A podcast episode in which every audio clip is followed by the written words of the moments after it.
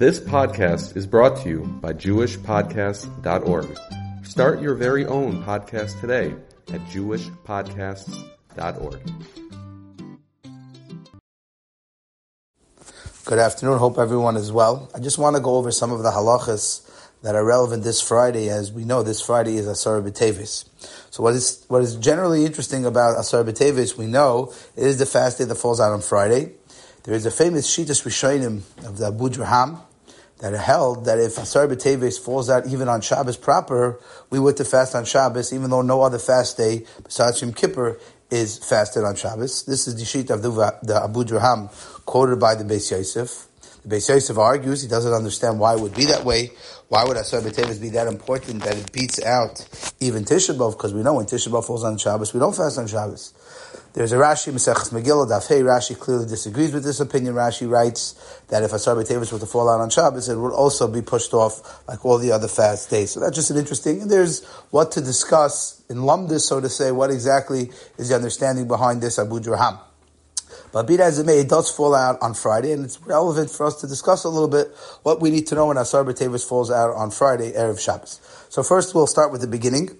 The halach is if anyone wants to wake up tomorrow morning before the fast begins, so the fast begins at Alois Shachar. We calculate it at 548.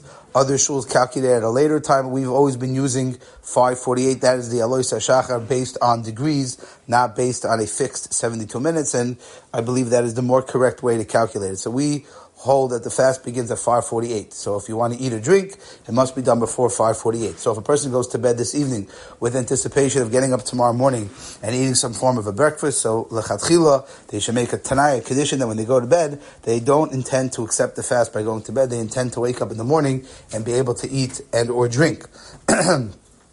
This is a little bit more strict for the Sefardim. The Mechaber holds even if you want to have a cup of water tomorrow morning or coffee without any food, you also need this condition.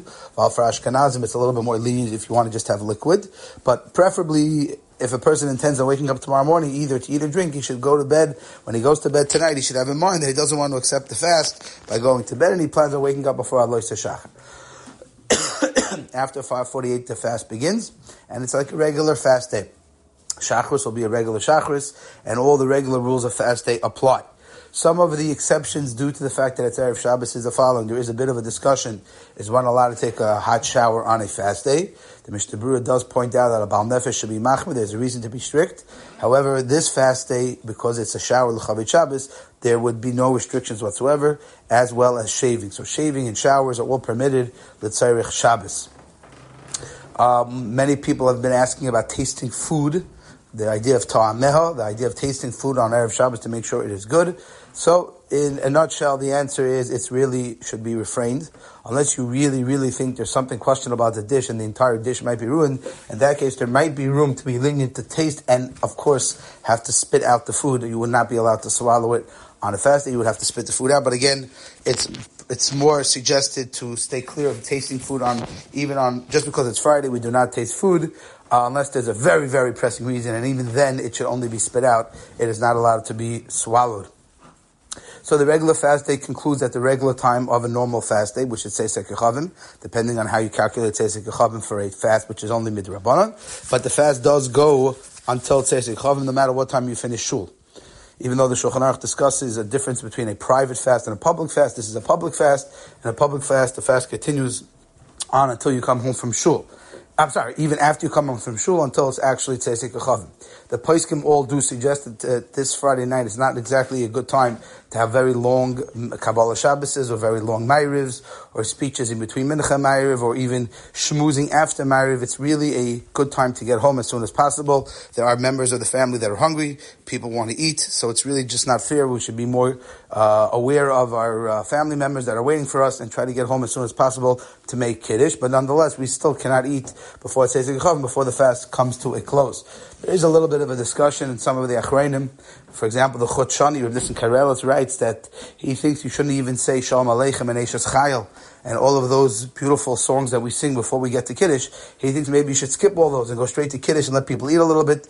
This way they feel, uh, have a little bit more energy. Rabbi Elyashiv felt not like that. He felt that Shalom Aleichem is not really right to sing after you already made Kiddush. So he suggested maybe just say the stanzas quickly and then sing them later. Again, I think it all depends on the household and the members of your family if the members of the family are, are, fasting pretty well and another minute or two to sing Shalom Aleichem is not going to set anyone back, it's probably better to do it before.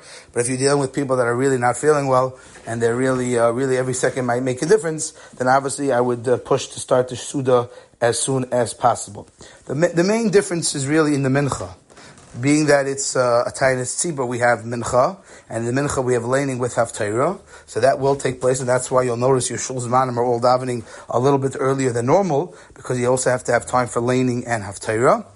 However, there is no Avinu Malkenu and Tachanun said at the end of Mincha. There is at Shachris, but not at Mincha because again it's Erev Shabbos. So there's not much different in this fast than there is on a typical Asar B'Teves, except for the fact that by Mincha we cut out the Tachanun and Avinu Malkenu, and that there is more leniencies vis-a-vis things related to Shabbos, such as showers and shaving. But again, other than that, it is basically like any other time. Tainus the Rabbanan those that need to take medication, those that are not feeling well, obviously all those shilas should be addressed either before, if possible, or uh, addressed at some point. But again, it's no different in, in that regard. Asar B'Tavis is not different because it falls out on Friday. The only major difference is with regard to is with regard to the um, the mincha and also what time it ends. I mean, it doesn't end when you leave shul, like perhaps a tainis yachid, a private fast. This fast ends when you when tzeisei kachavim is, whatever time your shul will finish. And again, hopefully, the uh, all the bali tefillah and those that are walking home, especially if you have a further walk from your home, you'll be considerate of your family members waiting for you,